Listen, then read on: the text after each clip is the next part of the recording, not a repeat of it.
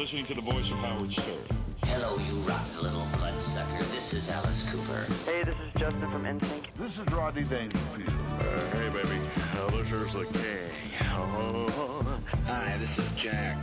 Just back up from the border for a short visit. You know what I'm talking about, pal? Hi, this is Britney Spears.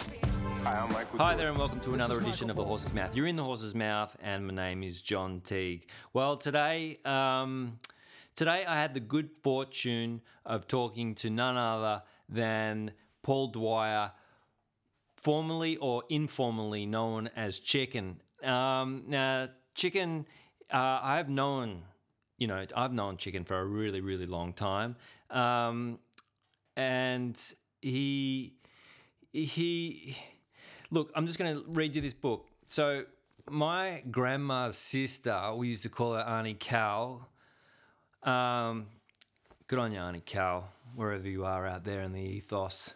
Uh, she gave me this book and it must have been 15 years ago i don't know a while ago and for some reason i've held on to this book and i've never really read it. But i held on to it just because i love the title. And it's crackpots, rat bags, and rebels, a swag of Aussie eccentrics. And um, now I, I opened this book, and and I I, I read. Uh, I didn't know if they were like fictional or um, non-fiction characters, and I you know and I just opened it up to a chapter one day, and and this was the opening line of the Eternity Man, which is a real dude. He was a guy in Sydney. It could be said that a city without graffiti is like sex without an orgasm. And that's the opening line. And I, I, was just like, oh, fuck, I'm in. This is awesome. Now, I kept the title and I kept this book around Crackpots, Rat Bags, and Rebels because uh, I just love that. And I feel like that's what Australian culture is, is you know, it, it's at its core. Uh, having grown up in the country and around the coast and in the 80s, you know, there was a lot of crackpots, rat bags, and rebels. And and look, I think that the, the more whitewashed we get us as a society, we seem to be um, losing these flavorful people, or maybe they're just being pushed down to areas that uh, I'm, I, you know, it's not where I'm living at the moment. And I know Australia is full of them, and and I love, um, and I love Australia for that, you know. Uh, and and I say this because Chicken, I love you, but I feel like you could be in this book. Uh, it's a great title, and and and look, I know. Um, look, I'm not going to go into it too much, but but Chicken has had uh, you know a, a, career that's been all over the map, from working in the trades to being um, a reality TV star to a, a breakfast morning radio host. Um, you know, he's had he's had quite a diverse career, uh, and and and the surfer all the way through. So anyway, I had a great time talking to Chicken today. Um, now another little shout out is um, now Jace up at Southwest Auto uh, Mechanics there on um, on Grossman's Road. Uh, he also is the Surf Coast Wildlife Rescue, um, and he's doing an amazing job, and he does it all off his own back. So he goes out and rescues animals that have been, um, I don't know, in all sorts of dramas, hit by car, you know, affected in one way or another. He's out there looking after local wildlife, and he does it off his own back. So, um, so I, have been given a flyer that says um, on the 19th of September, which is what's today? Today is the 5th. So, yeah, what two weeks on the 19th of September, Domino's Pizza in Torquay is donating a dollar from every pizza sold to the Surf Coast Wildlife Rescue.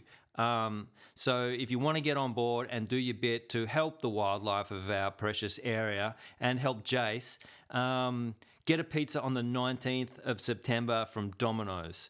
Uh, yeah, I will be there. Um, anyway, I hope you're going well out there in the land of lockdown or, or, or wherever you are in the world and, and, and, how this is affecting you. It's affecting everyone just really differently. And, and I know there's a lot of people out there doing it pretty tough. And look, honestly, I feel I feel fortunate that uh, touch wood, at the moment, I seem to be traveling pretty good. And, and I, you know, I've been thinking about that a bit. Like, you know, I don't mind my own space. Um, and then I was in, you know, I spent a lot of time alone. And uh, I was like, well, when I was a kid, I, I, I was always sent to my room, you know? I was just always in trouble and I was always sent to my room. We didn't have the fucking internet. We didn't have Netflix. There was no TV in the room. There was nothing but the imagination and a tree out the window and the fear of when dad was coming home, you know? And so I spent a lot of time in isolation in my bedroom as a child. And I think that that's given me a good grounding for this, this time in life because I'm no stranger to it. And possibly, you know, those people who are really struggling, and I'm sorry if you are struggling, maybe you didn't get sent to your room enough. Um, so uh, take from that what you will. Um, anyway, look, just keep an eye out for everyone. Just keep an eye out for um, for those you love. You know, check in, check in. Anyway, I hope you're well, and uh, I'll see you on the other side. Is, is interesting? Wow. Wait till you hear two hours of crap. a complete and total farforama. Hi, this is David Bowie. Pretty things are going to hell. Hello. Now, um, your parents, what was was your your you you know by trade you're a plasterer. I know you're a whole lot more than that, but yeah, well, um, actually by trade, mate, I'm a carpenter. Are you? Yeah. Okay. Yeah, I did my apprenticeship on high rise in Melbourne as, Yeah. a, as a chippy. I picked up plastering when I got down here after that, when I was qualified at 19. And now I'm a waterproofer as well. And, you know, I've got all the hobbies along with, with shaping the boards and all that sort of stuff. But what was your question again? yeah, you're, I was going to say, was your old man was your old man on the tools? Was he that kind of guy? No, or- he was a bank manager. Oh, really? Yeah, for 40 years. Numbers guy. Yeah, yeah. Um, going back when he did it, you wouldn't say he's a numbers guy. He wasn't great at mathematics. He wasn't like an accountant, but he was, you know, he lent. It's when you're when you're a bank manager at a branch, you know, you, you had to have people skills. Yeah, so, yeah, yeah. you know, people come in. You didn't have to show and prove how much you earned. If uh, if you could pay off the loan, he lent the money. Whereas now, a computer tells you how much you can lend someone. Yeah, yeah. It's not about having a relationship with the bank manager. Yeah, correct, mate. Yeah. Correct. And he and he, you know, he he had some later in his life. He became a commercial bank manager in Collins Street, and he had some uh, some huge customers like Grollo and some of the big Italian formwork companies and fruiterers, and yeah, so it was good. He's good at his job. Yeah, he was good at his job, but he was yeah, he's, he's pretty straight, my old man. Actually, I'd say very straight. And mum was a stay-at-home mum, so she never really worked except for part time and in a supermarket. Now, um, having grown up in that environment in high school, high school was high school. Did you what? What I know what seeds planted in my mind because I grew up on a farm and how the fuck do we end up surfing down here every day? Yeah. Uh, what was it? Do you remember? Yeah, oh yeah. Well, I was that traditional family uh, that came down in the caravan. So Yeah. from the age of two, it was every summer about two weeks in Lorne, and then we moved to the Bernell Caravan Park when I was about age three. And there were sort of three groups. You had the the Bernell crew, which is where I met some locals that I've known for 40, 40 years, because you know those kids that were around town like the Frosts and you know, um, the Ainsworths and things like that, they, they were looking for, for kids to play with. So they only got that opportunity in summer when the Melbourne kids came down. So I, I pretty much spent every summer holidays in the Bernell Caravan Park catching a bus to Torquay Point with some of the locals and and yeah, ventured around the corner to Juc sort of when I got the balls when I was probably about 12, 13, but pr- before that, Torquay Point every summer. And then we started doing Easters too. So that's when I fell in love with it. And it sort of pissed me off in a way because I used to beg mum and dad to, to move down here. I, I just wanted to live here, be a local as a kid. And and uh, you know they said, "Oh, we can't because Dad works in Melbourne." And I said, "Bullshit! You can work in Geelong." And I worked it all out, but they weren't willing to sacrifice and make the change. So as soon as I did my apprenticeship, I was bang gone straight here. And um, y- you're a personality, whether you like it or not. And did you go through a carpeting car- uh, what do you call it when you're doing the, the what you just said? there? Carpentry. Yeah, you did carpentry, but what, what is it when you're doing the, the start of the bit? Um, when you, you're getting paid fuck all. Apprentice- an apprenticeship, Fuck yeah. So when you're Yeah, doing your apprenticeship, yeah. were you happy with being a carpenter's apprenticeship or were you thinking bigger things? No, I wanted to get a, a builder's ticket, as in learn how to build a house, because I had visions of coming straight down here, building my home. But it, it was it was during the very first couple of weeks as a first year apprentice carpenter at age sixteen that the political seed really got dropped on me, and I didn't see it coming. And it started on a building site. I was um, I was only sixteen, and there was there was it was heavily driven by the union. You know, there was um, my mate got a carpentry apprenticeship on housing, and he was getting about one hundred and forty bucks a week, and I ended up on high rise just because that's the bloke who took me on, and straight away I was thrust into this environment where the unions run the joint, and the BLF had just sort of closed up, and the BWIU started up, and then you know, they ended up getting shut down. But there was a lot of corruption with, I suppose, the the unions back in the day of how they used to run. There was sabotage and stuff going on on sites to get strikes happening, and it was it was pretty heavy. And I can remember the one of the very first stop work meetings we had. I was listening to the guy speak. It was a shop steward. We used to call them shop stupids because um, they had a lot of power and they could come in and they were guys that couldn't work with their hands and join the union because they were Yeah, they were union boys. Union boys. Yeah. And I remember, you know, there'd been some sort of sabotage. Someone had taken the, some bolts out in a, uh, a crane, you know, that was anchoring it down to the slab and On purpose? yeah, oh yeah, there was all sorts of shit like that going on in the late eighties and before that, but that was before my time. Um, just to, you know, prolong jobs and get Yeah, days off and all that sort Yeah, of stuff. Did they call it a ghost slow? Yeah, whatever. Yeah, like like the desal plant, they went on for about three years too long when they were building that, and that was union run as well. But uh, anyway, long story short, they called us all in, and I spoke out in the meeting, and I was and I. I was like, I was talking like this because I didn't. My voice hadn't dropped. I had no pubic hairs under my armpits. I was just this little blonde kid, you know, with no hair on him. And I, I spoke out. I can't remember what I said, but all I do remember is I was sort of towards the back of about 200, a group of 200 listening to this union dude speak. And when I spoke out with my opinion, everyone turned around at me. And instead of laugh or pick on me, they, they actually respected me. So I think from that, that moment, I thought, fuck, I've got a voice. It's a powerful thing. And that's, you know, opinions aside, it's the greatest tool anyone can have. I don't care how tough you are, how many fucking martial arts courses you've done. I don't see that as tough. I see mental strength as tough, and I, and I see someone that can talk themselves out of trouble tough. That, that's how I measure toughness in a man. And it's very difficult to stand up on your own feet in, at a young age, I think, with the tall poppy syndrome in Australia. Yeah. You know, because it's like, keep down, keep down, keep your head down, can't you know, Yeah. fucking you get knocked off. So, power too, you know, and that, it's something that I love about American culture is they're not afraid to just say, hey, no, it's like this. But I think that we are a little bit pulled back sometimes. Yeah, so do I. Um, so yeah, you stood up in the union meeting. How how old were you? Oh, then? 16. 16? Yeah, 16. Yeah, right. But as I said, I, I, I was a bit timid the first couple of years on those building sites because I hadn't gone through puberty. I didn't go through puberty till I was sort of in 17 and a half. That's why you look so young. Yeah, well, that's it, mate. I was a really late developer, not in the head, but in physic- physicality, really late. Um, and so you finished your apprenticeship. Yeah, um, and I suppose the, the lucky thing for me because I did my apprenticeship on high rise, I and having a bank manager as an old man, I, I knew how to look after my money. I had to pay board, you know. My house was a normal family home.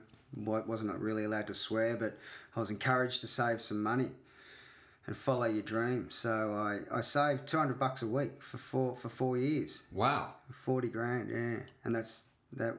Late 80s, early 90s. Um, yeah, late eighties and early nineties. a lot of money. Yeah, it was, and I came down and went bang, and I bought a block in Strathmore Drive in Juc. It was forty two thousand, Amazing. and and yeah, that was that was me ticket in, and one- I suppose once you're in, if you're smart, once you're in into the housing market, you've just got to try and stay in there then, Mm. and and not make shit decisions. So Is that the same place that you're at now? nah, No. nah. I sold. I No, you're on Ocean Boulevard. No, not to Yeah. tell anyone. Sorry, I don't know where Oh, you that live. doesn't matter, mate. Like I, I'm so proud of where I live because uh, when I was about in early twenties, uh, we lived in the Bird Rock Flats for a couple of years when we first moved down. Yeah. Yeah, I, I've got a big history with the Bird Rock Flats because the bloke that owns that, his son gave me. That was the first place where they opened the doors to me and Jack. Stodgy? Yeah, Stoddy, mate. Yeah, Peter Peter Stott built the Bird Rock Flats with um, Rawson, and um, and those flats and those shops. And I met Luke, his son, when Luke was seventeen and I was seventeen, and I was just sort of starting to be down here a lot more, getting lifts down with mates who had wheel licenses when I didn't. And I, and, I, and I met Luke and we hit it off because we're about a week apart in age. And Luke said to me, Paulie, because my name wasn't Chicken then, he goes, Paulie, you like surfing that much? He goes, mate, if you ever want a fucking bed, crash here. And I went, what? I've just been invited by one of the most hardcore, like, local dudes to stay at his house whenever I want. And I took him up. I Yeah. was there every weekend, but fuck, I didn't know what I was getting myself into. I just had no idea. You know, he, th- it was just a party house. Like Yeah. he's, I sometimes feel sorry for the old man because he, he, looked after his son and gave him the bloody unit to live. And, and look, Luke's a great bloke, and he, I used to stay with him every single weekend, and we just used to fucking party. And obviously, you know, we could get into the Bird Rock Cafe bef- underage, and then oh, we, we went way back, and that that was just crazy, crazy times because yeah, Luke was pretty mad. I reckon, like, some of the craziest times that I remember was the brownie days at the Rock. Yeah, that came after that. Yeah. Um, But you know, that's yeah. I was probably living in there with my wife now because when when I finally bit the bullet and moved down, I bought that block of land sort of when I was nineteen. But we rented the Bird Rock Flats for two and a half years. So what you built?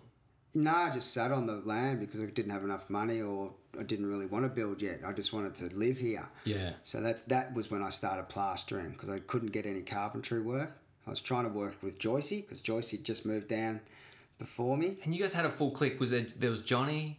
Yeah, Swinlar. Yeah. Old school Torquay local. And Budgie, Andrew Mitchell. yeah, and it was always Reedy. Yeah, yeah. no, Reedy, Reedy was Geelong boy. He had, he wasn't sort of too much down here until a couple of years later. But um, Reedy's the yeah, Reedy and Ado and that they're all Geelong lads. And then um, yeah, the the real locals that I sort of hung around with was Matt Frost, the late Frosty. He's dead now. Um, and th- there was a, a family in Torquay called the Gazers. Now, if you're mates with them, you were fucking safe uh, at the Torquay pub because Dave Gaze was a he was a wild street fighter and Gazy. yeah, there was Jeff Gaze, Ronnie Gaze, and Dave Gaze, and yeah, Dave was Dave was the bluer, and he was a he was a bricky. And a lot of my mates, I, I never really hung around with crew from the surf industry. Just about all my mates were tradies. Yeah. So you know, even all the surfs and all that, they were always with with dudes from building sites and, and house sites, not Oh no, I always remember you guys rocking into the Winki car park. Um, yeah, that's I totally remember you had you had a clique.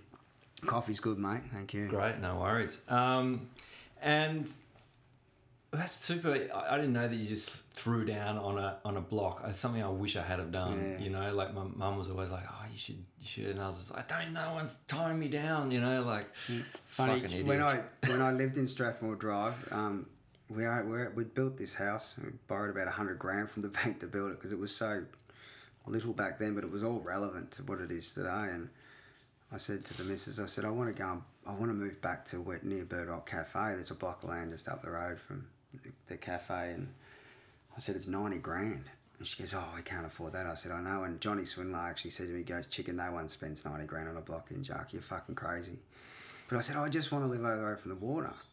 So I bit the bullet and sold the other house. It was hard to sell because shit wasn't moving.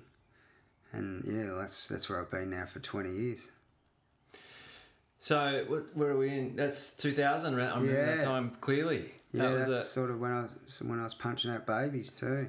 so you're chippy plasterer, punching out kids. Yeah. and you're obviously there's something in your mind that must be saying there's something else I want to be doing here, because what drove you to let's just go for it. What hmm. drove you to audition for Big Brother? I was bored, and I'll tell you why. I'm, as, I'm a bloody selfish prick sometimes. I, I had a beautiful wife, a, a, a son, and a daughter, and I, I, I'd done that, you know, changed the nappy thing for about three or four years. Well, my son was five when I auditioned, so yeah, five years I've been changing nappies because my daughter was three, and I thought, fuck, I need, I need something. I you know I need to do something. I'm surfing every day. I'm working. I'm happy, but I've, I've sort of I've, I'm sort of undiagnosed ADHD. I'm always looking for something to do. Hmm.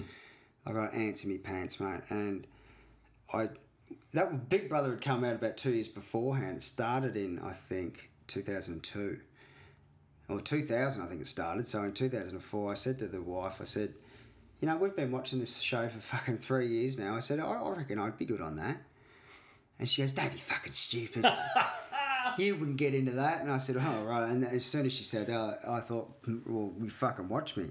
I actually auditioned and So, what's the audition process back I, then? I had to I had to make a ten minute VHS tape, yeah. right? So I just you know got two tapes and then edited it up the best I could, and I, it was real. I, I focused on real Aussie shit. Um, you know, I was jumping around the backyard, sort of entertaining, uh, you know, the producers like a kangaroo and that. But the I, I don't I do know how I got in. I, everyone was auditioning saying this back. This is before there was a villain on on telly on reality telly, I should say. And instead of telling the producers, "Oh, I'm great, I'm the life of the party," I said, "I'm going to drive everyone fucking mad." I said, "I argue a lot. I can't remember losing too many, and I'm quite political, but I'm socially political as well as politics political, and." I've, I've got another thing. I'm a dad. And I said, You've never had a fucking parent on the show. And I got told when I, you know, when I finally found out I got in that year in 2004, I got told that I was the first in. So they built the house around my personality as they said, Oh, wow. righto, so we've got an AFL footballer that was struggling with injury, which turned out to be Fitzy Yeah. And you know we'll, we'll have the black guy, we'll have the gay guy, we'll have the political guy, but that's our alpha male right there. And they told me that, and I was I was pretty chuffed with that because thirty about thirty five thousand audition for that series. It's wild, man. It really is. Like I just want to, I want to cook this down. So you send in your tape, Yeah, and then and then how long between the next correspondence? about three months. So nothing. No, just no- nothing. Did you forget about it? No, no, no. I was, No, you I were was cooking it. I was wa- I was cooking it. Yeah, I was waiting to hear because it was. I'd been on television before. I'd played a. uh, I'd played in a football club before that was a, another reality show a couple of years before. So I sort of got the bug. And I think I remember something about called that. It was called the club, and and um, Sam Kekovich was the, the president of the club, and I think I remember something. Yeah. yeah, and there was a yeah. I, I ended up meeting a lot of footballers through that, like David Rhys-Jones, one of the hardest pricks to ever play. He was with- Melbourne. He was our no Carlton. Oh, he was Carlton. Yeah, he was I'll our just try and coach. claim him. he was our coach. but anyway, yeah, so I did that and, and I got the bug for the television thing. And then, yeah, so three months after I auditioned, I got the call up. I had to go to Melbourne. There was 200 of us on the short list just for Victoria, for Melbourne. And yeah, I got pulled aside by the producers and the psychologists and all that. And they went through me and they actually said, now, we, we want you in the house, but your type we don't think will last because you, won't be able to fucking watch. There's your- no surf. no, no, they weren't worried about that. They said, "How are you going to go without any surf?" I said, "I'll be all right if I'm, you know, part of something huge. It'll be fun." And they said, "Um, they said, yeah, but you shoot your mouth off by the sounds of it, and you'll get voted out straight away." I said, "No, no, no I'm too smart for that." And they took the gamble, and yeah, I ended up finishing. So third. hold on. The, so what does the psychologist? Oh, how- what does the mental check look I like? did. Well, I did three psych tests. Yeah. So they give you scenarios. Yeah, well, uh, psych test was sort of pretty much just 500 questions, but then. Paper uh, or Yeah, que- no, it was all on the computer back in the day, and then. And then some, I think one of them might have been on paper because what they do is they give you three different ones to see if you're sort of bluffing, Yeah. and just three different models, and you know, whatever. I don't even know what I came back as, but yeah, they they called me an alpha male and blah blah blah, and and they said uh, they they grabbed me, and then they you know had to get another seven blokes to live in the house with me, and another eight women. So there was eight and eight, 16 of us. It's a footy team crazy. almost. Oh, it was fucking crazy, mate. It So, really so was. okay, so you've gone through this 200, the 200 in Melbourne, and yeah. then was there another culling, or was it just straight No, from that no, 200 you'll pick? Yeah, from that 200 I was picked, and I went, and then they said, "You, we want you to do a medical." So they do a medical, and And what was the medical? Was it like touch your toes, make sure you're healthy? test. Was, was it drug yeah, test? it was drug testing, eye testing, hearing, and it was all sort of stuff that. So if your hearing was cooked, you know, and then you know you tried to go, um, it was all, it was pretty much their their protection. yeah, yeah. But they also wanted to know if you had any diseases or Hep A's or anything Yeah, like you that. got to go in there and do a lot Yeah. of fucking maybe and Yeah, well, you could root in there and Yeah. everything like that. So, you know, they, they needed to know that you were fit and able Yeah. and healthy and you weren't going to spread disease. Yeah, yeah, fair call. And um, so you've come out of that. What's the waiting period when they've said yes to you actually going in? Oh, Yeah, it was about six months. Really? Yeah. So you knew for six months? No, I, no, they didn't tell me. They strung me out, and uh, I, I, I started putting the pressure on them. I nearly pulled the pin right at the end because they said, I said, "How are we going to live? How, I've got a fucking mortgage. How, what? Geez, imagine if I'm in there for three months. How am I going to pay my mortgage?" And they said, "Oh, we give you five hundred dollars a week allowance, which is non-taxable because it's regarded as prize money." And that, that should help you get through. I said, that's not enough. Because at the time I was earning a couple of grand a week as a tradie down here, you know, working for builders in Lorne and Fairhaven and all that. And your dad now. Yeah, and I was a dad, and, and my missus was off work, and I said, "That's not enough." And they said, "Well, do you want to do it or not?" I thought, "Well, fuck, all right, yeah, I'll do it." And took the took the gamble, and yeah, look, it paid off because there were things that came at you when you got out, which I didn't know about. But So all right, so hold on. So they strung you out. Yeah, And- strung and- me out. Yeah. yeah, And then they said, "All right, you're on, uh, and you got to be here. Let's just say tomorrow." yeah. Where was it up in the Goldie? Yeah, it was in Dreamworld. So they The house was in you had to get Dreamworld. to Tullamarine.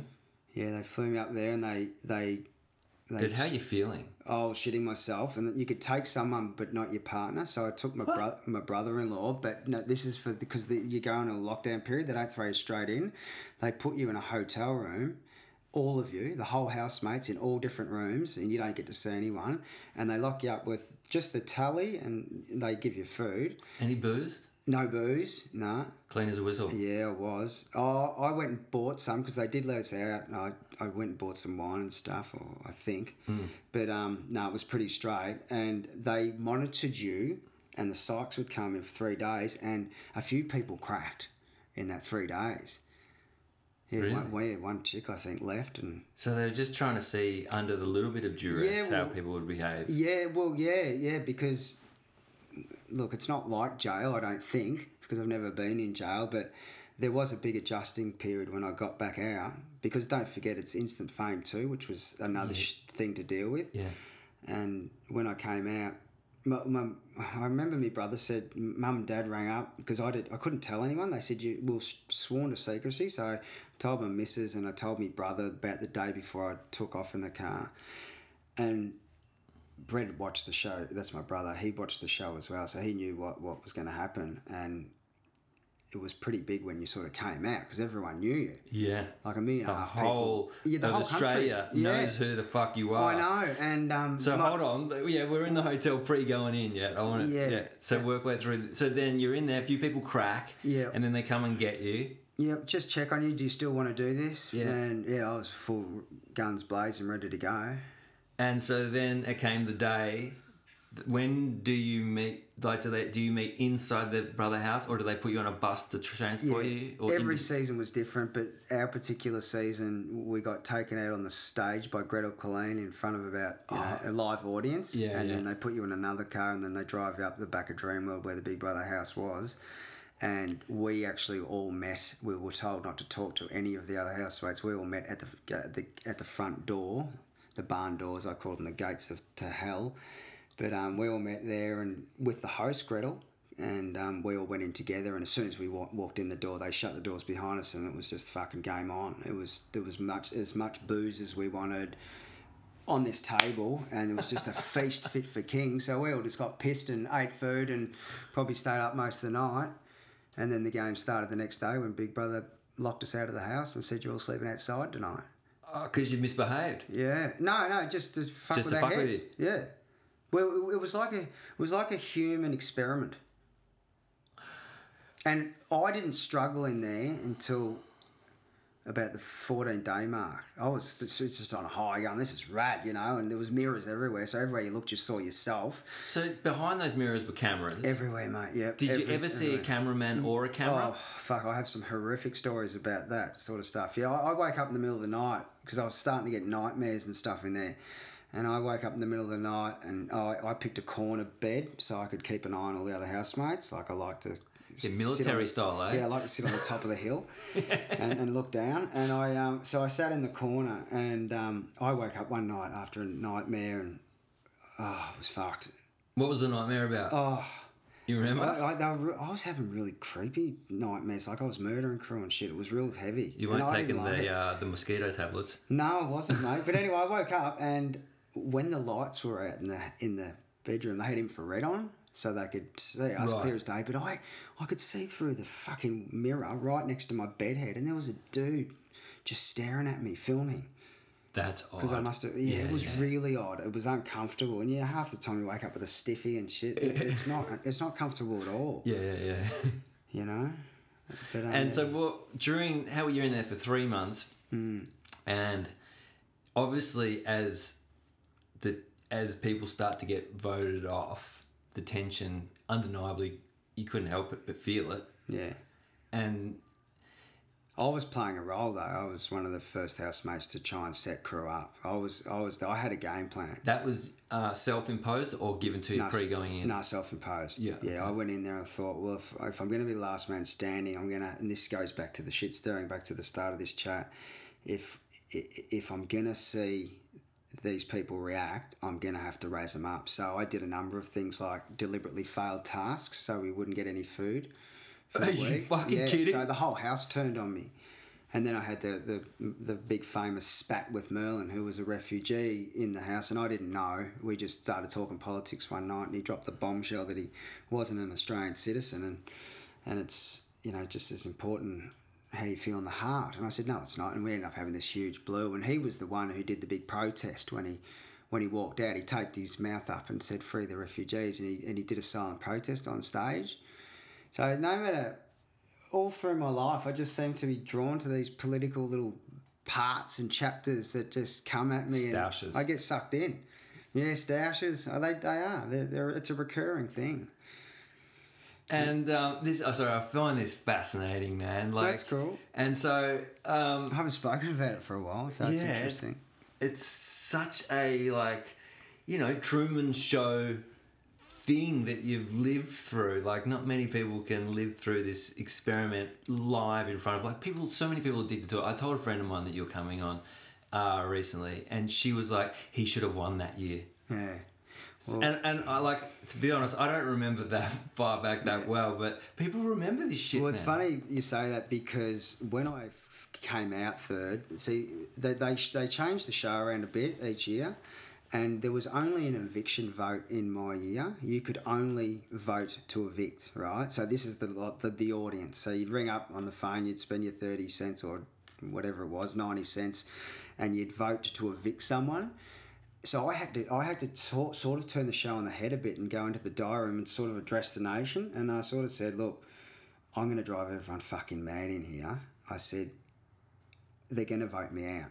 I said, if you want to see it rosy, and and I was talking to Big Brother at the time, but I was addressing the audience, and I said, if you want to see it rosy and everyone just fucking patting each other on the back, yeah, evict me. I said, but if you want to see me raise these fuckers, I said, keep me in. And it worked. It worked right to the end.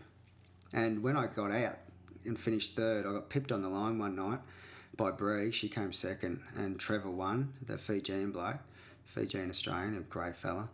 Um, when I came out, the producer was in tears.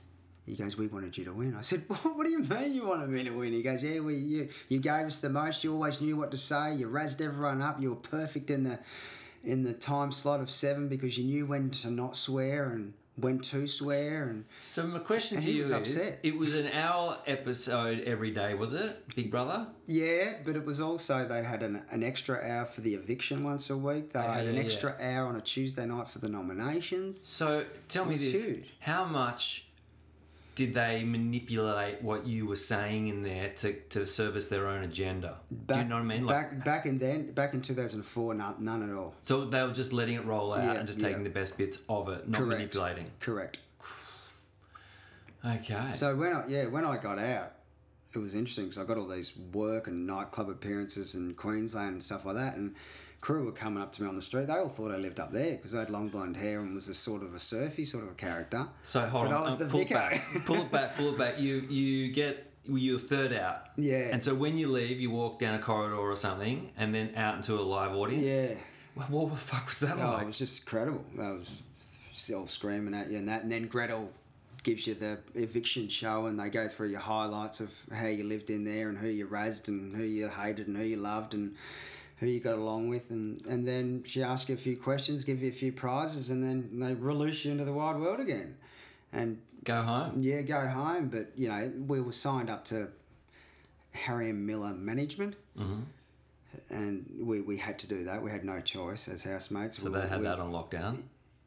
Yeah, what do you mean? Well, the management people had a deal with Big Brother. Correct, that- and that- Channel Nine. Yeah, and then they would Uh, all make the. Yeah, it was Channel Ten at the time. Yeah. Um, and yeah, yeah, we, we had no choice, but we were contracted to Channel Ten for twelve months, and you know we went on Rove and did all those s- sort of shows, and then um, How fun. oh, it was it was really it was really fun. It was really it was a good. I don't regret it. I actually look at it as a massive highlight of my life. Like people always say, "Would you do it again?" I say, "For sure, I would," but it'd be different now. Yeah, yeah. Because I'd get slammed now because of social media.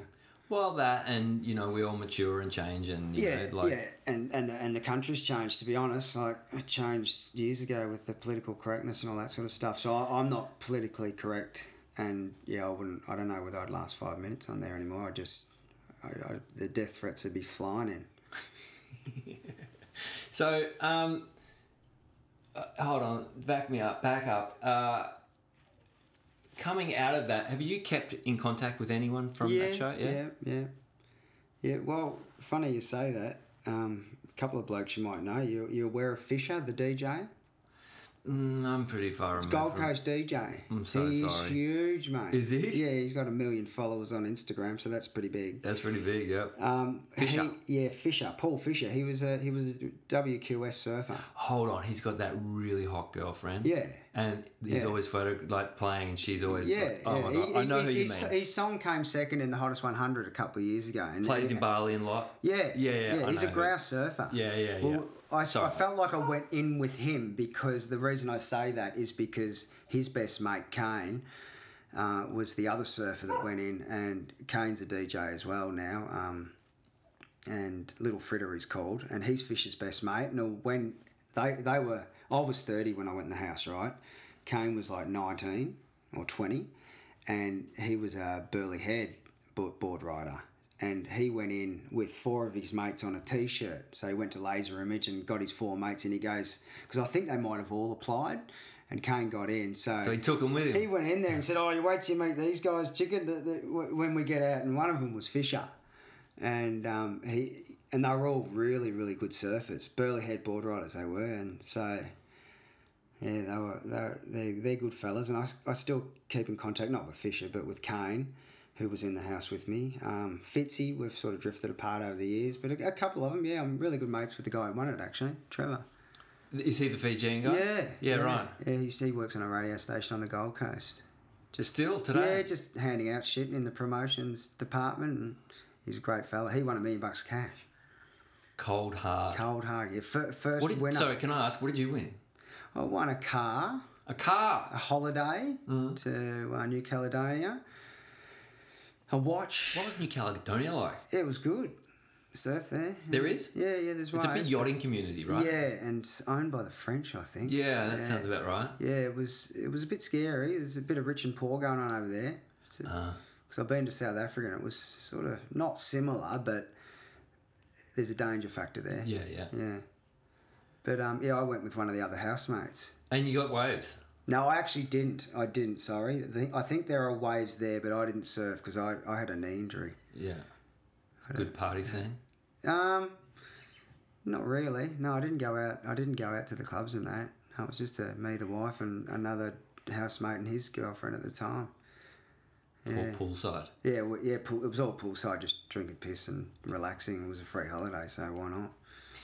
And so then, okay, that, that's great, man. Oh, thanks for sharing me with that because I, often think about that. That's a really in, amazing experience to Yeah. live through. It truly Oh, it is. was it was a great part of my life. And so um, then you, you've come out, you've got a newfound platform.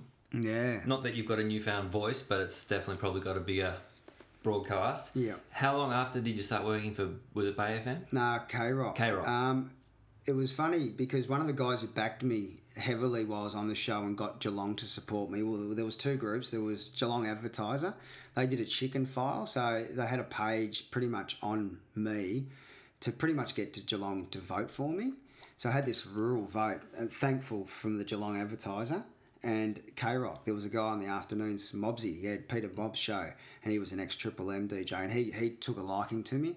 So when I got a, got out of the show, um, he rang me up, and I started doing a few interviews on K Rock, you know, just like this, with your experience and that. And he says, mate, we've got to get you on air. I said, well, I'd love to work on the radio. I said, because my father-in-law has been a radio announcer for 40 years. This is my wife's dad. Oh, He- what's he- his show? Oh no, he it was like AM back in the day. Yeah, yeah. Freak's wife, Frank P, used to be a newsreader, and his name's Ray Lawrence. He's he's quite well known, but very old. Like he's in his eighties, mid eighties. So, you know, he, he just works for a community show now. But um, he's that's been his craft. So I, I've always thought that would be the my dream job. So what I did is I, it wasn't long after Steve, who did the surf reports for K Rock. It was um, Robinson, Steve Robinson. Yeah. Yeah, I, I pretty much took over the surf reporting from him um, and still was plastering houses down here for about three or four years after Big Brother. And I hung in there and it, it was a free surf report. I used to. I used to sort of plug my own sort of surf brand that was just a hobby and bit like Timmy Hawkins did it for Triple R. did he? Yeah. Yeah, right. Yeah, well, I was doing it for K Rock, and um, it was it started off once a week on the Fridays, and then and then yeah, an opportunity came up to get on air as an announcer, and I landed the breakfast show for about six years, which was that was another incredible part of my life. It was pretty pretty hardcore. Like so you tools down and this tools down it. full time, yeah. And I would have loved to have done it for life, but it just didn't pay. Hmm. Unfortunately, but, um, if you got onto Melbourne Metro like Fitzy did, he got onto Nova. He got a radio job straight away, and you know he's on a massive contract. But my contract wasn't massive; it was just just a wage. And so is Fitzy still doing it? Yeah, yeah, Fitzy and Wippa. He, uh, Flip, Wippa and Fitzy, I think it is. Something yeah, like but, that, but yeah. he's Sydney based, and he, they've got a national show, mate. He's killing it, Yeah, killing, right. absolutely killing it. It's amazing that the Big Brother platform has launched these careers. Yeah, well, it has. Yeah. So, well, I only did it for six years. Six and- years is a long time, man. yeah, man. it was a grind. It was a grind, and What I time were you up every morning? about quarter past four, the alarm went off, Fuck me, and I'd drive. I'd drive in. I'd we'd have an hour to. There was a the most interesting part about that job is you. If you had a shit day or you know you woke up grumpy, you, you couldn't you couldn't put that on air. You had to learn how to act a little bit, I suppose, because no one wanted to listen to shit. No, to no, shit, to it's a creative bastards. discipline. Yeah, it is. It is. And m- my sort of job was to tell stories and connect with the audience. So I wasn't the host. Lee, you know, Leroy and Matt Byrne were the hosts, my hosts, and I was I was called the talent. So I was I had to come up with stories about mates and life experience, and I also had to make people laugh. So were you going home scouring newspapers Oh, and looking fucking. at It magazines? was so and- tiring. Yeah, we were told to carry a notepad on us yeah, yeah. at all times and just write stuff down. Like a comedian. And, and I, I believe this is you'll find this hard to believe, but I was I used to I was anti social media because this was before Facebook came out. The MySpace was out and that, but I, I I said to my boss, I said, I'm not joining that fucking Facebook shit. Mm-hmm. I, I don't. That's not real. I'm not joining that. And they're going, Oh, you have to, man. You're on air. You're an announcer. I said, but I will refuse. And uh, at the end, I, I joined Facebook a month before I left K Rock because they made me because they because we they made What, it. what year of was that job. roughly? 2012. Like, hold on. Oh, you really held out. I thought I held out. I was 2008 and I thought I was late to the party. Yeah, about 2012. I Yeah. think I joined. Oh, I can't remember, mate. But Anyway. I've been out of the game for about seven years. So what's that? 2014. I must have left. So yeah, 2012 Yeah. makes sense. Yeah. Um, so you were scratching together, and in the end, you decided I, I need more dough. I need it's yeah, not well, I going was where actually. I wanted. well, it got or- to the point where I couldn't pay the mortgage. It, Yeah, it okay. got, it got. It was my dream job, and I absolutely loved it because I love music and I love talking. And I, I, I was actually after about two years in there, I was given the, pretty much a license to talk about whatever I wanted to talk about. Like I, my Dangerous. we did, yeah. Well, we didn't have a producer because they couldn't afford it. Is that right? So we we produced. you our- see, I always think of these things and think Yeah. they've got budget. no, no, there was no budget. Uh, they run a tight ship in there at, at K Rock, and Bay FM's right next to it, so it's it's old, sort of oldies, oldie audience and the young audience. Two different stations in the same building, and they actually had another country station in there as well. And yeah, the sales team would go out sell ads so they could pay us all, and including themselves. And there was there was no no money for producers, so we had to produce all our own stuff and come up with our own content. And by the time I left, I thought I had a brain tumor because I had this constant brain pain on the left side of my head. I, I went and got got it checked a few times. I said I've got something wrong. I've got this jaw ache, and it was just because I couldn't shut down. And I thought this is fucking not helping. It's actually quite a stressful job now because they were making me blog, they were making me Facebook, they were making me um, see clients on the way home from work. And the other thing was the charity work. Look, you don't mind doing charity work, but when you do it every time, every every charity work, like every fundraiser I had to be part of, McHappy Day, you know, you know the walks around the ovals for the, all the cancers and all that. I had to do them all, and I was doing them with Geelong football players and that, and they dragging their heels, going, "Oh fuck, we'll be out of here soon, chicken." It, it was it was a bit of a grind because you don't get anything for that, but Yeah, it's, yeah. it just It's comes just with the you. job, Yeah. yeah, and you have to do it. And to be honest, that's probably why I don't get into charities and stuff now because I, I'm spent, mate. Because it, it exhausted me. Mm-hmm. It, it really did exhaust me that job.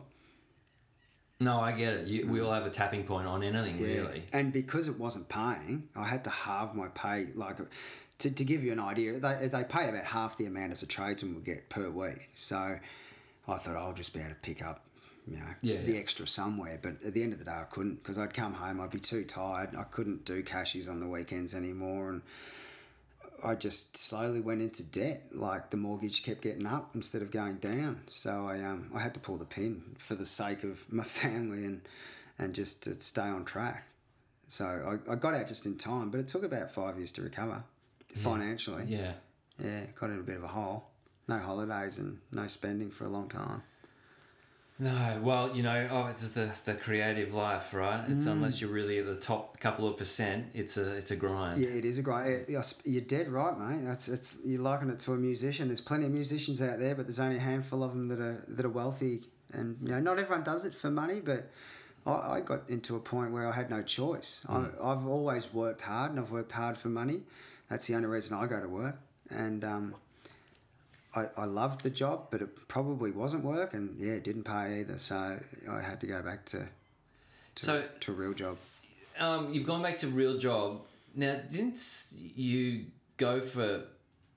Like, I'm so fucking bad with words sometimes, but like uh, local representative on council or Yeah, well, I stuck my hat in the ring because I've got a lot of I've got a lot of pet hates. One of them's religion. One of them's certain politics.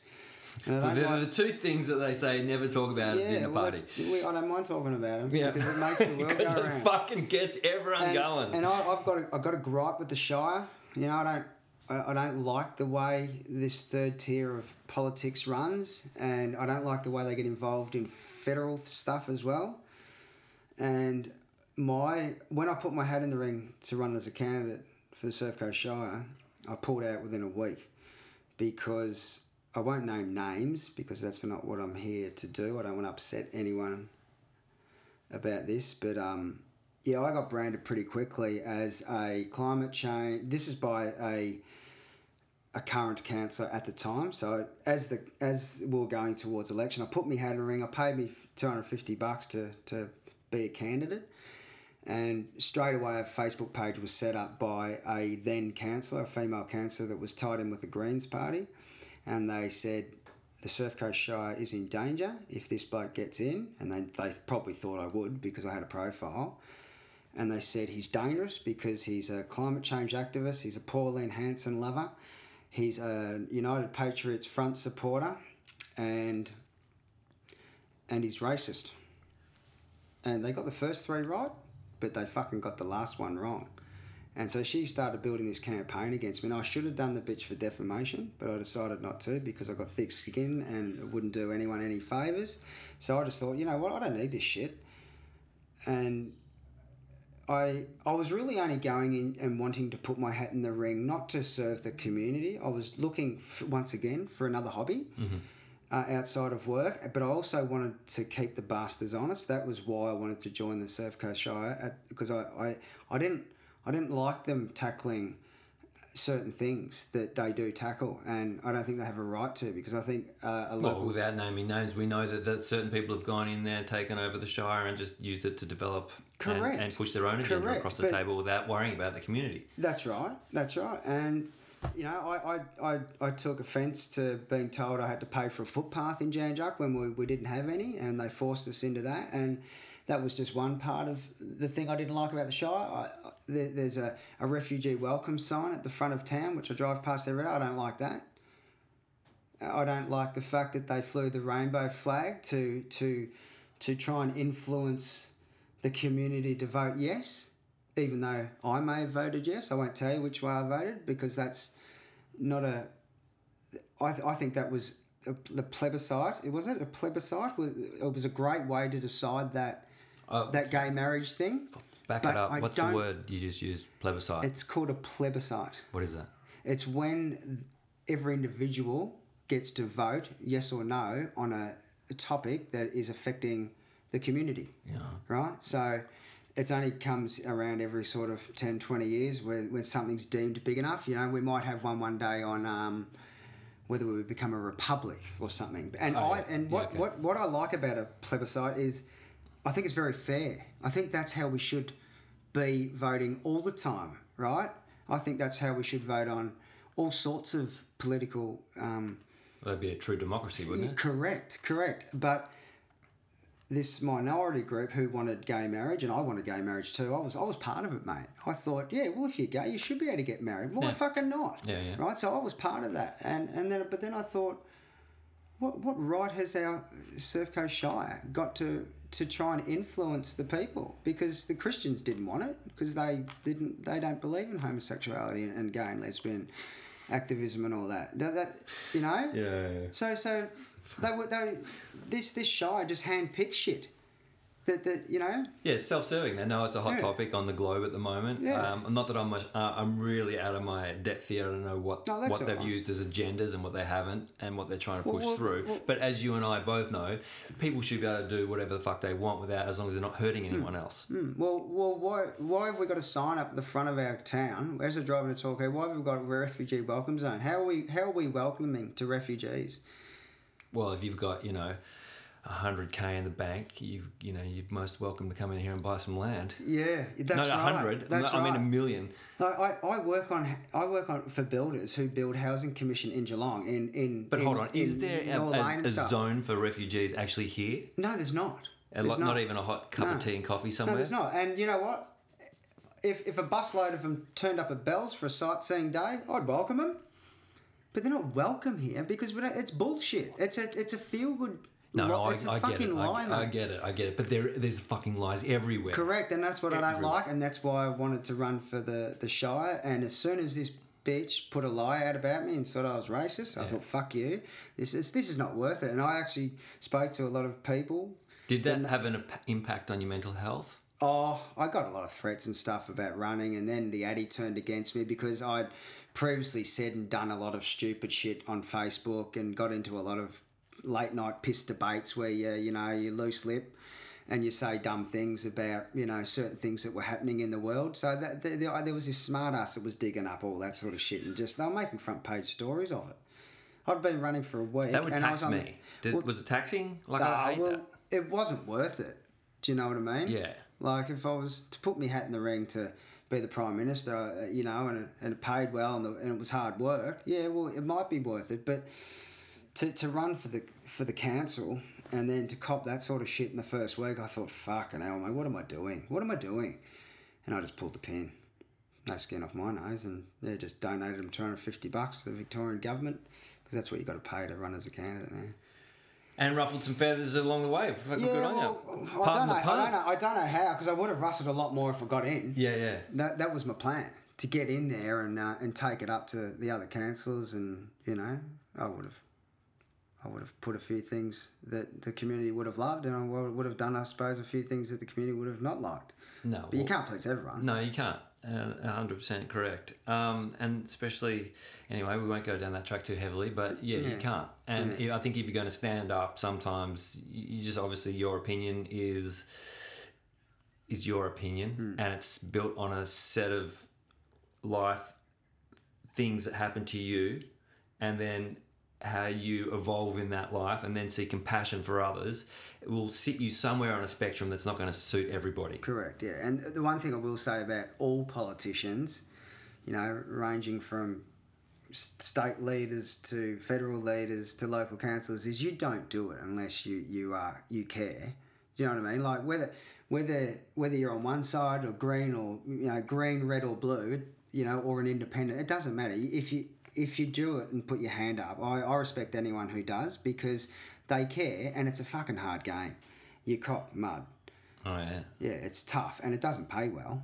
So you only do it if you're passionate about community either one way or the other way, or passionate about, you know, religion or, or, or you know, just your views. Pretty much every, everyone's got an opinion. They're like they're like assholes. We've all got one. But the, the ones that are really passionate about their views and their opinions usually get into politics and, and all the others just sling mud and Why? throw stones. Yeah, I'm not gonna. Why? Why though? Are we left with fucking baby boomers? Why are there more young people? You know. No, What- I what- think there is, but I think there is a lot of young people getting getting into it. I don't think you can. You know, there are there are young people in federal politics. They're But- just not leading. There's no one that I look at though that I go, yeah, you're a leader. I want to listen to you. Most people I look at in politics, I go, you're uh, a lying fucking blah blah blah. Uh, you obviously don't eat well. What about the ex-soldier Bernardi? The, you know, he's he's a bit of a right winger, but you know, he's a he's a young bloke that fought in Iraq and won a bravery medal. Oh, see, so I don't even know about this fella. Yeah. Where is he? Oh well, he ran and got pushed out of it too because he's he was a bit extreme. Wh- What locally? No, no, no. Federally? Yeah, federally. Yeah, he was a federal senator. Um, and and so okay, so you, and then you Corey with- you- Bernardi, I think his name was. You withdrew from that, and how are you today? Yeah, I'm bloody good, mate. It's it's. I'm working hard, and I and you know I don't surf as much now because as I said, 48, mate. You, you do wind it back a bit. The, the froth levels have dropped a bit, um, but I still love it. I still that's what I that's still my escape. Um, but yeah, I'm, I'm pretty pretty busy at work because I'm I'm I've got a I've, I've got a knack of being good at a lot of trades. Do you know what I mean? I can now I'm in a position where I can plaster, carpentry, do a bit of concreting, shower bases, and you know, as I said, I shape boards for hob for a hobby. But I'm good with my hands, and that that keeps me busy. I like I like working. Uh, I, I don't think. You know, you should have a stubby or a joint or anything like that until you've done a day's work. You've got to earn it. That's that's my theory anyway. It's a good theory, man. Yeah, yeah, Otherwise, well- you're getting nothing done, right? No, well that's it. I if you're gonna have a stubby before you get it done, and it's like, Yeah, I work hard, but I, I've played hard in the in the past. But I'm also a bit of a homebody. I don't go out that much. I stick to myself a fair bit. so you, believe it or you not. uh, you've got a surf brand, Winki Pop. Yeah. Now, when did you trademark Winki Pop? And it's been a point of contention around town for a while. Um, 06, and the reason I know about Winki Pop so much is it, it all predates back to before, way before the surf industry. Not way before, but years before, when the um, Bell's family owned the, you know, the land around Bell's Beach. Yep. Right. So I trademarked that word because, well, I wanted to because I spoke to. I've got. I've got a very very close friend who's um. Have you heard of Pat Morgan? Mate, in the room there that Yeah. you just saw, there's a Pat Morgan surfboard in the corner. Okay, yes. Well, I have one too. Well, here's my uh, first board. Oh, well, that's good. Keep it. It's got the clover on it. It's a three-digit phone number. Yeah, beautiful. Yeah. Anderson Street. Yeah, I got one too. um, well, his best mate was Roger Fallahay. Now, a lot of people don't know Roger because he's a builder. And most of the crew that surf down here, you know, other than Sweeney and a few of the others, Peter Troy, um, they, they were Melbourne tradies, Yeah. right? Now Roger was one of those, and um, Tristy, Brian Trist, who, who named Winki Pop, was another, and they used to come down and surf bells with Sweeney and Peter Troy and um, Pat Morgan, and um, they Rod, Rod, Roger told me the story. He goes, you, you, you know, I was there the day that got named. I said bullshit because he knew I surfed Winki a lot, and um, I said bullshit, and he told me the story. I said shit, I didn't know that, and I've known you for years. So Roger." come, well, what is it? Well, they, they were, a group of them were surfing. I've published it. A group, a group of them were surfing the the Bells Beach, where, where they always and only surfed, and um, a few of them stood on the beach one day and looked over to the left and said, "We've got to we've got to surf that joint. Looks quick. Looks quick. Looks Yeah. good." And so there was about, and I can, if you want, before this bloke passes, if you want, I can tee a podcast up with this bloke. Well, rem- hold on. I've got to show you something else that I'm working on So in the it was- background, but afterwards. So there's about six of them on the beach. Uh, I know I can name about five of them. It was Pat Morgan, Roger Fallahay, Brian Trist, Brian Poynton, and there were a couple of others, I believe. Right, six or seven of them, and they all went and surfed it together. And Tristy, the plumber, he his favourite word was winki pop, because he used to always fuck his missus and say, "Let's go and have a winki pop." right? It was a code name for sex back in back in Melbourne in the sixties. Right. Uh, and it was this chick that used to service a few of the surfers. And she, she, she taught the boys, let's go and have a winki pop, boys, you know, and, and that, that was their little joker thing back in Melbourne anyway. Winki Pop means shag Yeah, fuck or sex, yeah. From the 60s. Yes, from the horse's mouth, pardon the pun. Fantastic. So yeah. this has come from Pat Morgan's best mate. And Yeah. Pat was there this day. Yeah. So they all surfed it for the first time, they reckon. They don't reckon anyone had paddled around that button before. And they surfed it and came in. And Roger told me through his own mouth, he said, mate, we we were all standing on the beach going, what are we going to fucking name it? What are we going to call this joint? And the legend is that Tristy looked to the ground and there were two crabs fucking piggybacking each other. There was one crab on another crab's back, and he goes, "Look at that, Pat! Or look at that, Roger! Fucking, they're having a winki pop." And and he just went bang. That was it. And just stuck. That's, Now, come- fantastic. that, that- that's that's come from Roger and Pat Morgan, and Tristy. He then moved up to the Gold Coast or Sunshine Coast and spent his you know. Um, retirement years up there, and he died about a year and a half ago. And his family brought his ashes down and scattered them out at Winki Pop in a very, very low key ceremony uh, last I remember last you summer. writing something about it. Last summer, yeah, Brian Trist. So uh, and he was also good friends with with um, this this bloke Roger Fellow. Roger's got a house in Juc, but he's a builder. He's a Melbourne builder, and he's still best buddies with Pat Morgan now.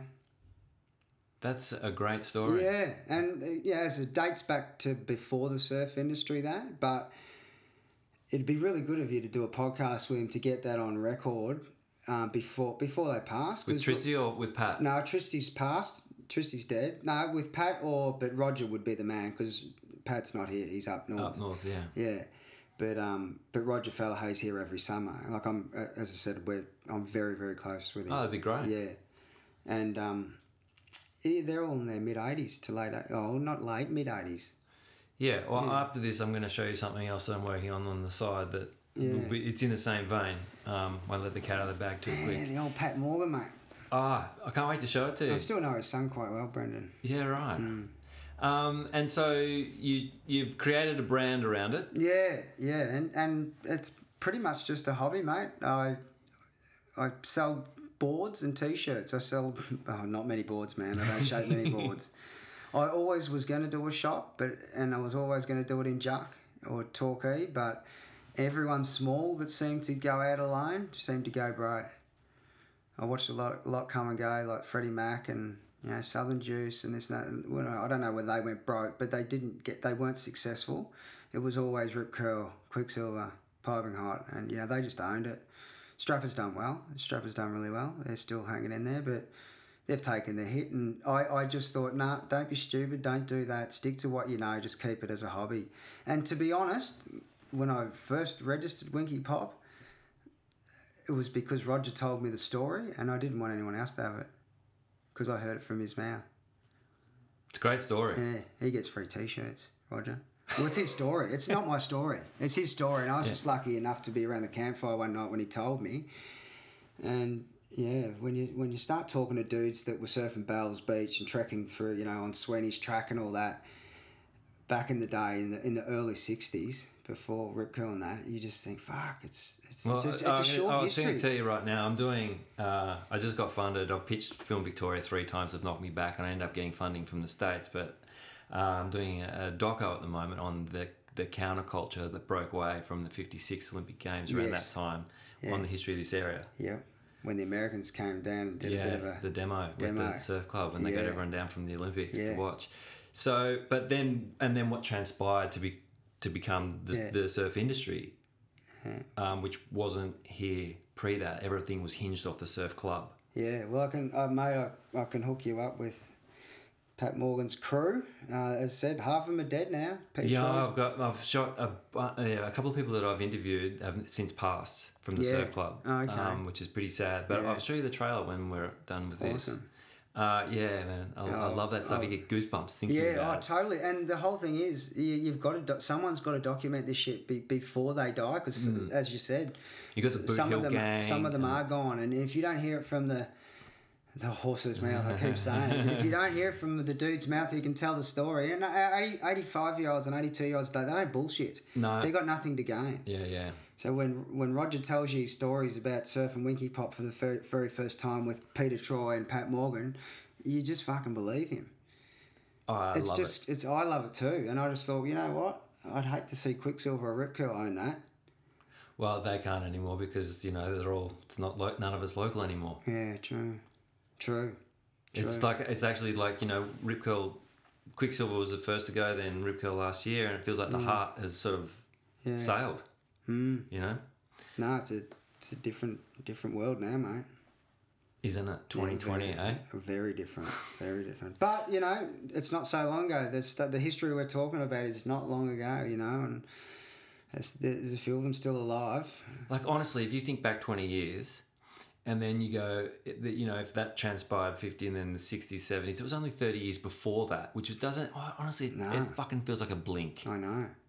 That's that's well, mate. In hundred years, our DNA out at Winki Pop, will, will, they'll be thinking we were the pioneers. Do you know what I mean? Because we can still remember surfing it with thirty dudes.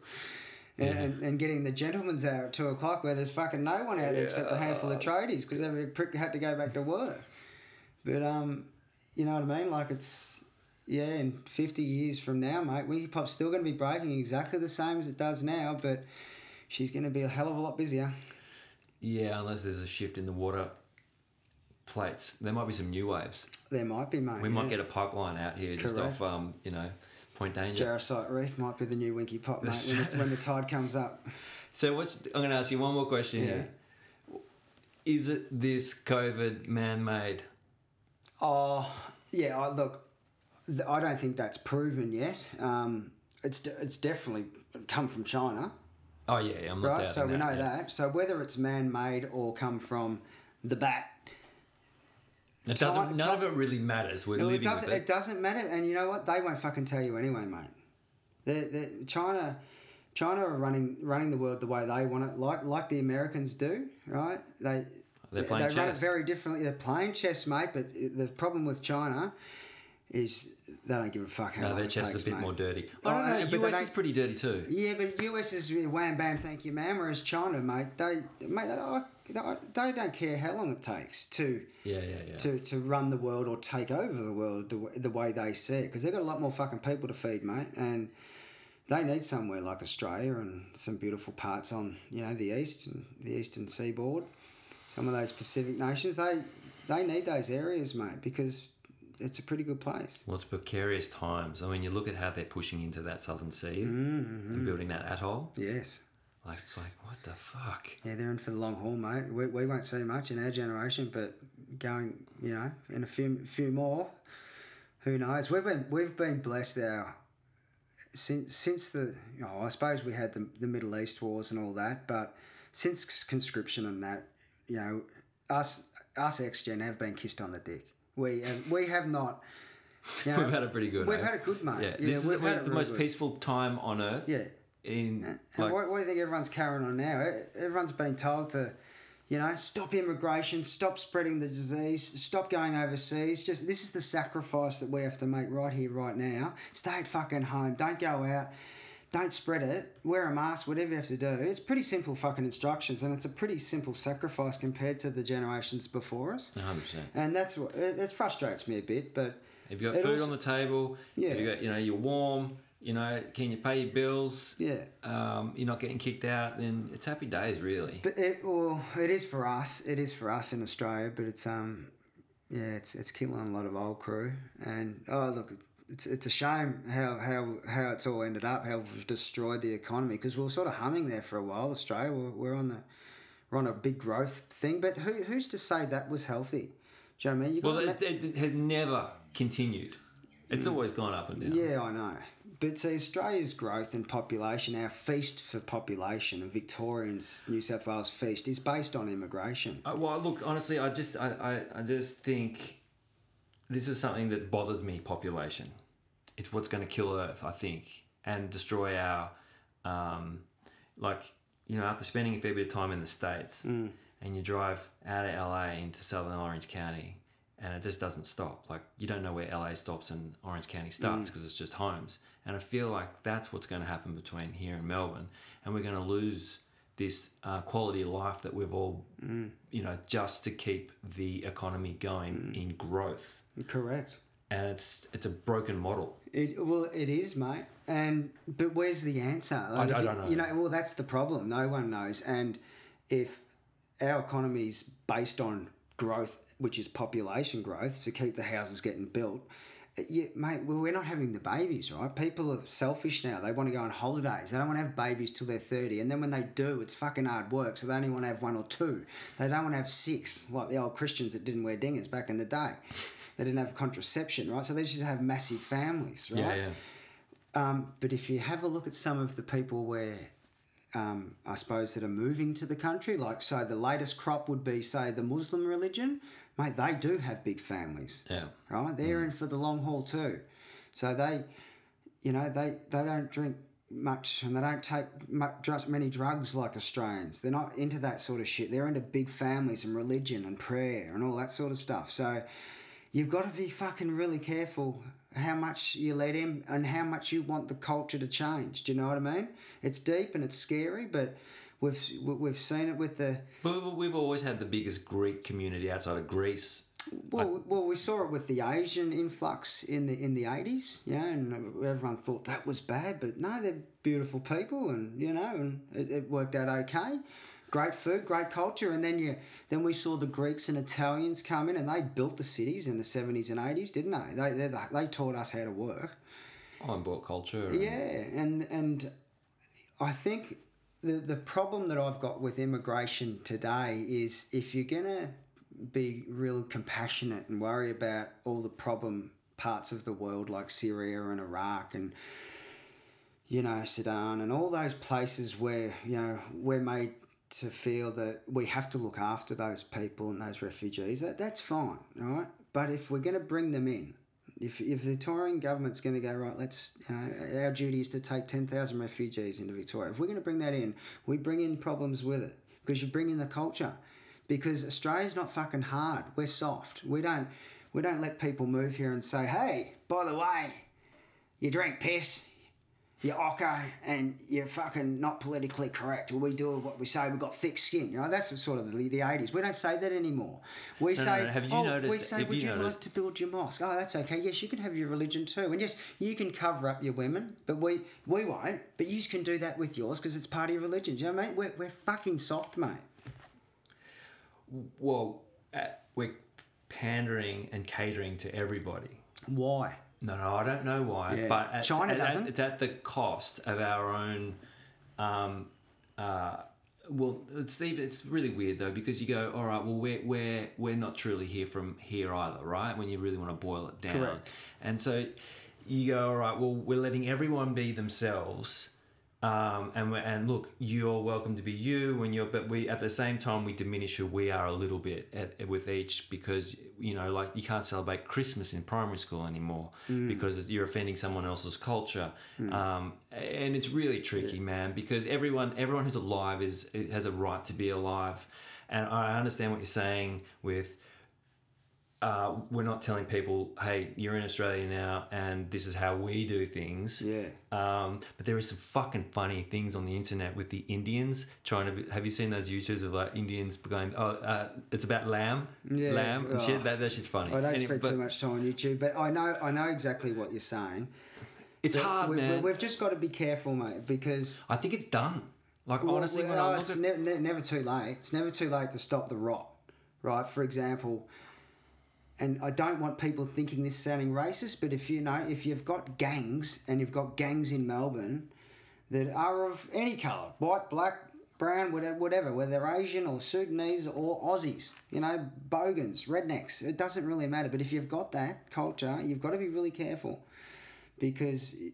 Well, we saw the- the race riots, cultures Cronulla will race war, riots. Exactly, cultures will war, and religions will war. And if we if we if we're not if we're not going to set this joint up for the future and have a standards, and like this is the nation, you know, pardon the pun, but Pauline's Pauline Hanson's you know wants a one nation. She wants something recognisable, and not too much of everything coming in influencing you know our, our landscape you know, if you come to Australia, you know, you know, we're we're a multicultural place, yes, but we're friendly, we're accepting of alls, but you know, but we, we, we've got a culture to adhere to, and, and it goes back to the first people as well. We, they're, they're crying out to have theirs remembered, and, and now, I suppose, the first settlers of, are crying out for, to have theirs remembered. It's, it's the same sort of stuff, but the first people obviously were here for a, a hell of a lot longer, you know, like, what you, I you, love, you do can feel I just, sorry, gonna- for them. Oh man, how long were they here? 60,000 or something? Sixty thousand Yeah. plus. Yeah. sixty thousand being moderate, and they lived coexisting with nature, and yet like we were painted, we were told that these people were.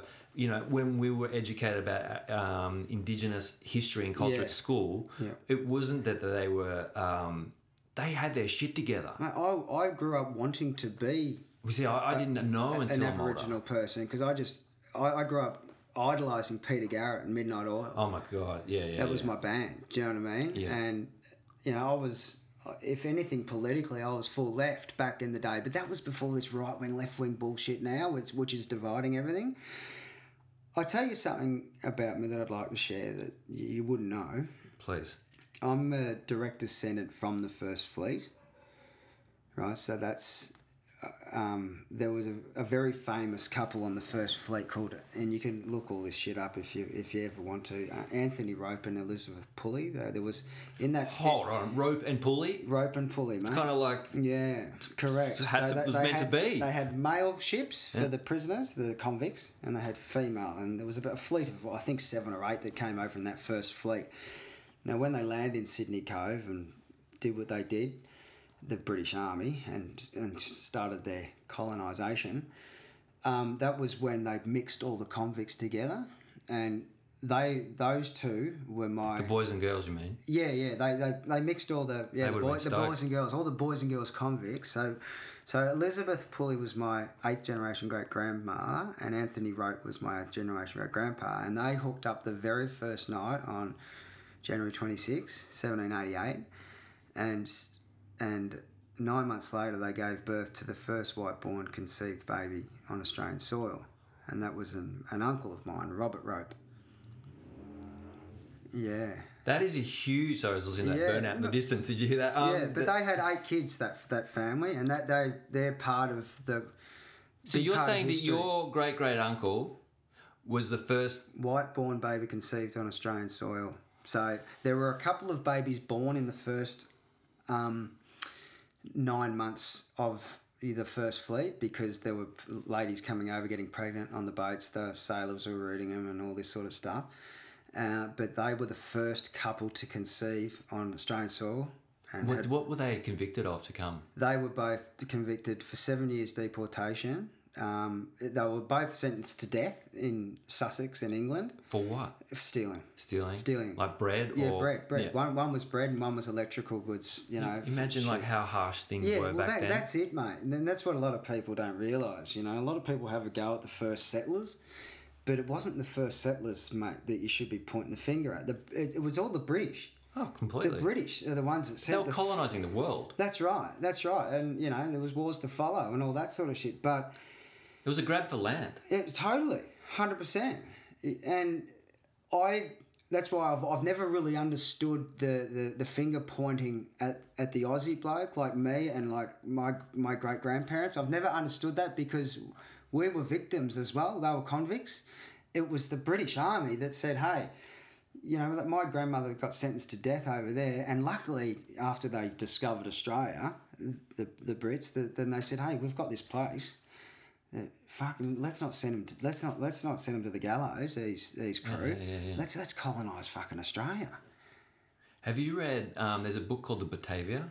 No, I haven't. It's about the Dutch and how they- how they were going around and getting um, uh, like spices from the Spice Islands, which are up in near Indo, and they had the biggest. Uh, I think the Dutch at the time were the most powerful people. It was like pre-Australian Yeah, settlement. they, they took Africa. They took South Africa. So they had this boat called the Batavia that went from um, from up up there in is it Holland? What Yeah, was I think Dutch? so. What's Dutch? Yeah. Holland. Yeah, no, I think so, yeah. mate. I'm and not- so then they come, they sail down, and this boat had the most riches of any boat to ever sail in the world at the time, and it had a fleet behind it, and there was a mutiny on board that was brewing under the.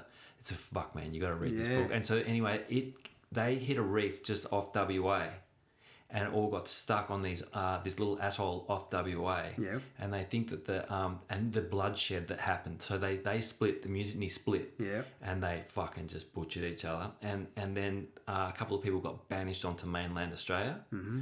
And they said some of the first settlers that went up the north witnessed seeing Aboriginals with blonde hair and blue eyes. Really? And they think it was people that were banished from that Batavia boat. Ah, right. You got it's a great story, yeah, man. right, Okay. Goosebumps again. And like, I can't believe that's not a movie. That that that story is so blood curdling. Yeah, right.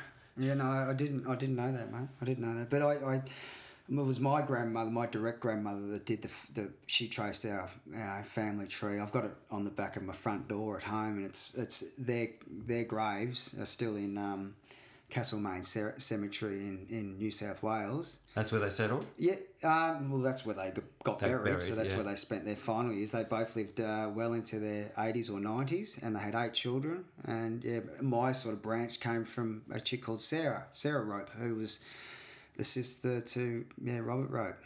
But yeah, it's all it's all traceable because once again, it's not that long ago. No. And obviously, there's a lot of people in that family because eight eight brothers and sisters all- all went on to have families of their own, and they all used to have you know five, six, seven, and seven kids. Yeah, because they were they were farming and Catholic? colonising. Catholic? I would, couldn't tell you. Couldn't tell you. Seems a bit like you I don't know, know how big church was back then. I, I like with the with Australia. I don't know. Catholic, Christian, probably Catholic and Christian. I'd say yeah. But I um I'm an atheist. that means nothing. What do you mean? That means I mean you do you believe in nothing. Is that like a No, no. I, I believe in anything that can be proven. Anything. Anything that can be proven. Okay. So if you can prove to me that, that, that there is a God and a spirit, I will believe it right now. But at this, where, all the years I've spent on this earth, uh, there's been no proof yet, mate. So What about um, when you look at things like quantum physics and like uh, you know like telepathically people can communicate through mm. Earth and I call that imagination. Okay. And things like dark matter that we can't explain that move in our ethos and atmosphere and move through space, but that science can't quite nail it, but they know it's there. What About mm. that shit. Mm, don't know. What about Star Wars with the Force? I mean, I love that. Do you mm, think there no, could be a Force? I, I don't like science science fiction bullshit. It's, I, I don't, you know, I, I'm a documentary man, mate. I'm a, I'm a, yeah, I'm a yeah. If you can't nail it to the fucking wall, it's not real. Not correct. And Yeah. look, I have a passion with news. I'm a news junkie, so I watch I watch all the mainstream news. Um, you know, sort of at the end of my day's work. It's my wind down, and I, I am that idiot that sits in the kitchen cooking tea, swearing at the telly Yeah. because I don't like something that's being presented.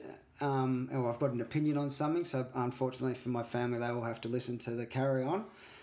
But then once that's finished, then I'll sometimes switch over to the most biased national broadcaster in Australian living history, the ABC, and see what they've got to say. And then I'll flick across to some Sky News on Fox and listen to Andrew Bolt tell it how it really is.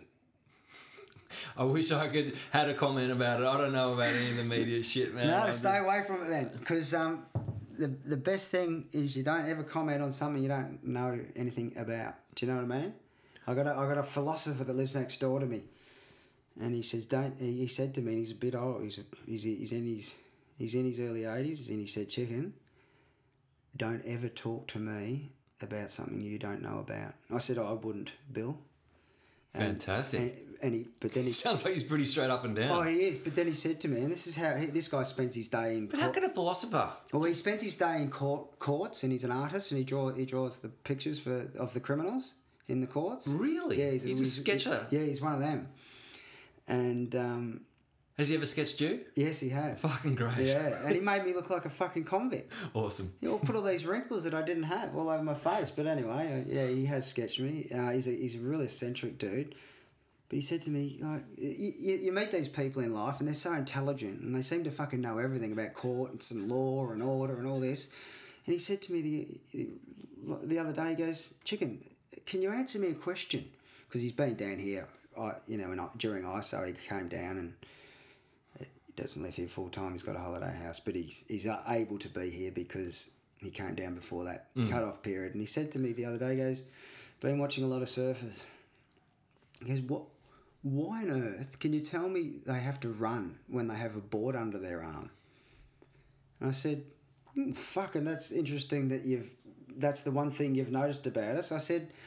I said, I suppose, Bill, I said, the only explanation I can give you, I said, it's adrenaline. I said, because you name another sport where you put the board under your arm and you go out into a game park where you, you know, you could possibly run across, you know, some some some great historic beasts like sharks or whales. Um, I said, but you could also drown. You could all. It's it's an it's an extreme sport. I told him, and I said. Fuck! When you put the board under your arm, you're, you're running because your blood's rushing. Yeah, you- it's game day, mate. It's like you're walking out of the MCG every time you go for a surf. Going over the line. exactly. Yeah, well, that's true, isn't it? Oh, if you go out there passively, you're not getting a wave. Yeah, but then the same bloke, the same bloke, then about two weeks later, I saw him on the beach walking Jan Juc when I walked my dog, and he said, "Can you tell me, chicken, when that tide goes out, where does the water go?" And I said, "You're taking the piss, right?" And he was fucking dead serious. So you got a bloke that spent his life in courtrooms sketching criminals, and he fucking asked me that question, and I. I said, mate, the fact that you asked that, I'm not even going to fucking give you the answer. Um, did you tell him there was like a, a plug down the Antarctica that someone well, well, releases? that's what he was thinking. He was really concerned where the water was going. I said, mate, it's all connected, you know. I said, and as we spin, there's a bit of a gravity pull, but that was getting too scientific for him, so I, I stopped short. But Got on my hands and knees. Isn't it funny? But this is the same bloke that said, "Don't talk to me about anything." Yeah, he doesn't pretend to know about surfing. He doesn't t- pretend to know anything about the tides or the moon. But we all do because. Well, know- he's a book smart. Yeah, but he, he but he's, ne- he's never read about stuff like that because he, it's not interesting. Like most people think the surfers in Victoria are just fucking stupid because we fr- it's freezing. Yeah, we'll just let them think we're stupid. Yeah, yeah, it's pretty it's pretty shit sport. Everyone, anyone, anyone out there that doesn't surf, don't get into it. It's selfish. It's cold. ruins relationships. It's really cold. It's it is, it is. It's funny you say that too. Like, my wife and a lot of friends that I know that have married surfers, and you know raised families to surfers. They, when they were in high school, you know, and they saw the, the surfy bloke, and they thought, oh, I'd love to date a surfer. And they all say that until they fucking marry one, I reckon. And then they realise how fucking selfish we are. Mm-hmm. Oh, mate, I've missed Christmas lunches. I've missed Mother's Days. Because, you know, when all the elements align, you know, No, just I the know. selfish surfer goes. Yeah, there was a Christmas a couple of Christmases ago. Mum had a go at me. Yeah, I bet. Yeah. Yeah. Anyway, Yeah. chicken. I want to say thank you so much. No worries, man. It's been a pleasure. Thank you. No, thank I, you. I, I was honoured to, to think that you thought I'd be interesting enough because I know some of the calibre that you've had on here, but I. I, I was honoured to think that you thought I'd be interesting enough for a chat because I do have a slightly different twist on opinions to a lot of the other crew that you interview, and I respect that, and I respect the fact that you had a good talk talk to me. It was enjoyable. Mate, it's been great fun. And look, everyone's entitled to their opinion. Yeah. You know? Like, Well, someone said to me one day, "No one remembers the uh, the boring ones." Because we're all going to die, mate. I know. Yeah. And we got I mate, listened to that chat, chat you had with Case, Casey, Glenn Casey, and fuck, man, that, that I was getting goosebumps listening to him talking about the body and the, the hole in the ground. That's that's heavy shit, mate. And a lot of people don't talk about that stuff because it's it's fucking real, and we're all going to end up the same. And just like everyone that listens to this in the next twelve months is alive right now, but there's one thing for certain: we're all going to be dead together as well. I always think that we're all just little bubbles. And slowly we're just popping away. Maybe we're just bacteria on the Earth's surface, mate, having a chat. And we're pretty smart because we've made airplanes and I've brushed, brushed my teeth. God I'm, a- I'm, watches a, and I'm a clean bacteria. yeah. uh, we should we should ro- twist one up one day and go real deep, mate. Sounds good. See you, brother. Thanks, chicken. Bang, we just fucking shook hands. Shook hands, broke the fucking. Well, there you have it. Uh, there was my chat with Paul Chicken Dwyer. Um, wherever you are out there in the wide world, thank you so much for tuning in. I hope you enjoyed listening to the conversation as much as I enjoyed chatting to him. Um, it's just amazing what you learn about somebody who you've known for a long time. Like, there's so much shit in there I didn't know about Chicken that, that you just learned through a conversation. Talking's good. Um, so, yeah, if you're a parent out there, send your kids to the room. Send your kids to the room. There's nothing wrong with a bit of discipline. It helps you. And, and maybe one day they'll end up in the pen, you know? They'll end up in the pen and they'll be ready. They'll be ready for the pen environment because they're used to solitude, being in the hole. Um, no, don't send your kids to the room at the moment. It's uh, That's a double down effect. It might, might have, you know, locked up and locked in. I don't know. Do whatever you want. I'm not going to tell you how to parent. Uh, until next time, be well, be safe, and uh, thanks again. Adios.